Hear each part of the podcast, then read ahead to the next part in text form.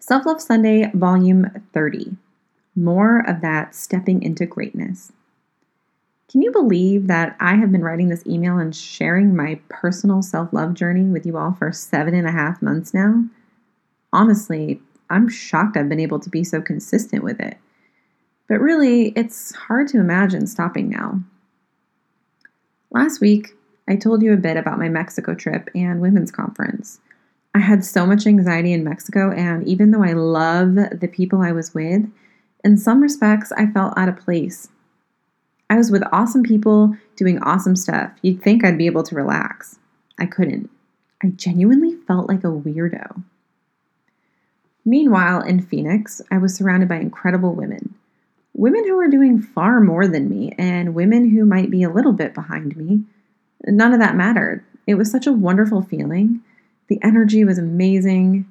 Every woman smiled at each other. No mean girls, just women wanting to lift and rise each other up, and I felt so good in the midst of it. Being given the opportunity to speak at that summit was something I fought hard for. I wanted to make sure that I showed up and nailed it. And I believe I did.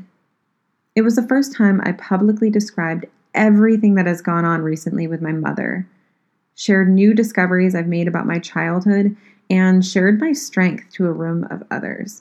I was terrified and energized. I had women coming up to me after and saying how moving my speech was. Some of them told me I sound like I speak all the time, and if I don't, I should. I had women hug me so tightly and say that they could relate to so much I had said. I had women cry as they thanked me for sharing. Y'all, if that's not a confirmation that I need to be sharing my message, then I don't know what is. I still have that desire to fade a bit into the shadows and play small, not out of fear or anything.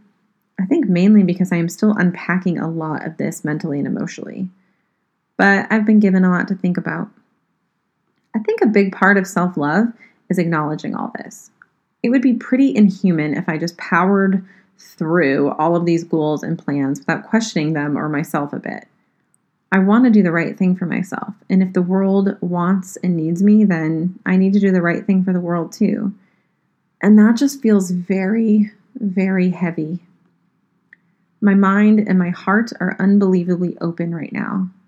I'm here for it.